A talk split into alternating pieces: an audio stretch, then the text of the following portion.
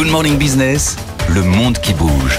Et ça bouge au sein de l'OPEP, hein, puisque l'Angola se retire euh, de, du cartel des pays exportateurs de pétrole à la suite de ces affrontements avec le chef de file, l'Arabie saoudite.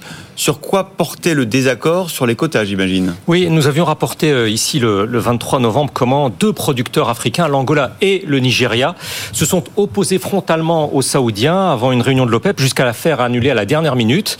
L'Arabie saoudite a voulu en fait faire plier les récalcitrants euh, qui refusaient de resserrer leurs vannes en les menaçant de relever elle-même sa euh, production. Un compromis formel est intervenu ensuite, mais l'accrochage a laissé suffisamment de traces pour que Luanda, un mois plus tard, décide en effet de reprendre sa liberté de manœuvre.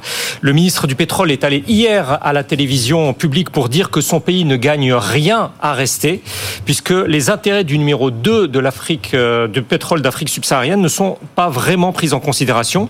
Les Angolais jugent euh, avoir suffisamment expliqué qu'il a été contre-productif de laisser ceux en dehors de l'organisation lui prendre des parts de marché. L'analyste euh, d'une banque canadienne, passée par le renseignement extérieur américain, assure que depuis des années, en fait, l'Angola est de ceux qui affichent le plus leur mauvaise euh, humeur.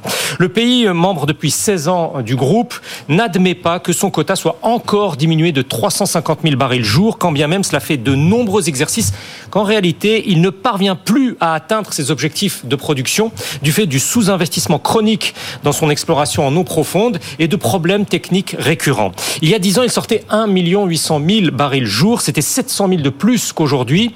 Dès lors, le spécialiste d'un bureau d'études à Washington juge que ce retrait ne fera que supprimer une incertitude de l'équation sur l'avenir euh, des quotas de l'OPEP. L'Angola, dans les mois à venir, euh, selon lui, ne produira pas plus ou moins de pétrole. Autrement dit, l'organisation de Vienne peut tout à fait euh, s'en passer. Il n'en demeure pas moins qu'un délégué africain estime, lui, qu'il s'agit d'un moment triste qui poussera chacun à réfléchir à la manière d'améliorer le dialogue. Alors, est-ce que d'autres pays pourraient suivre l'Angola? Pour le moment, aucun expert ne se risque à pronostiquer que le Nigeria euh, puisse à son tour claquer la porte.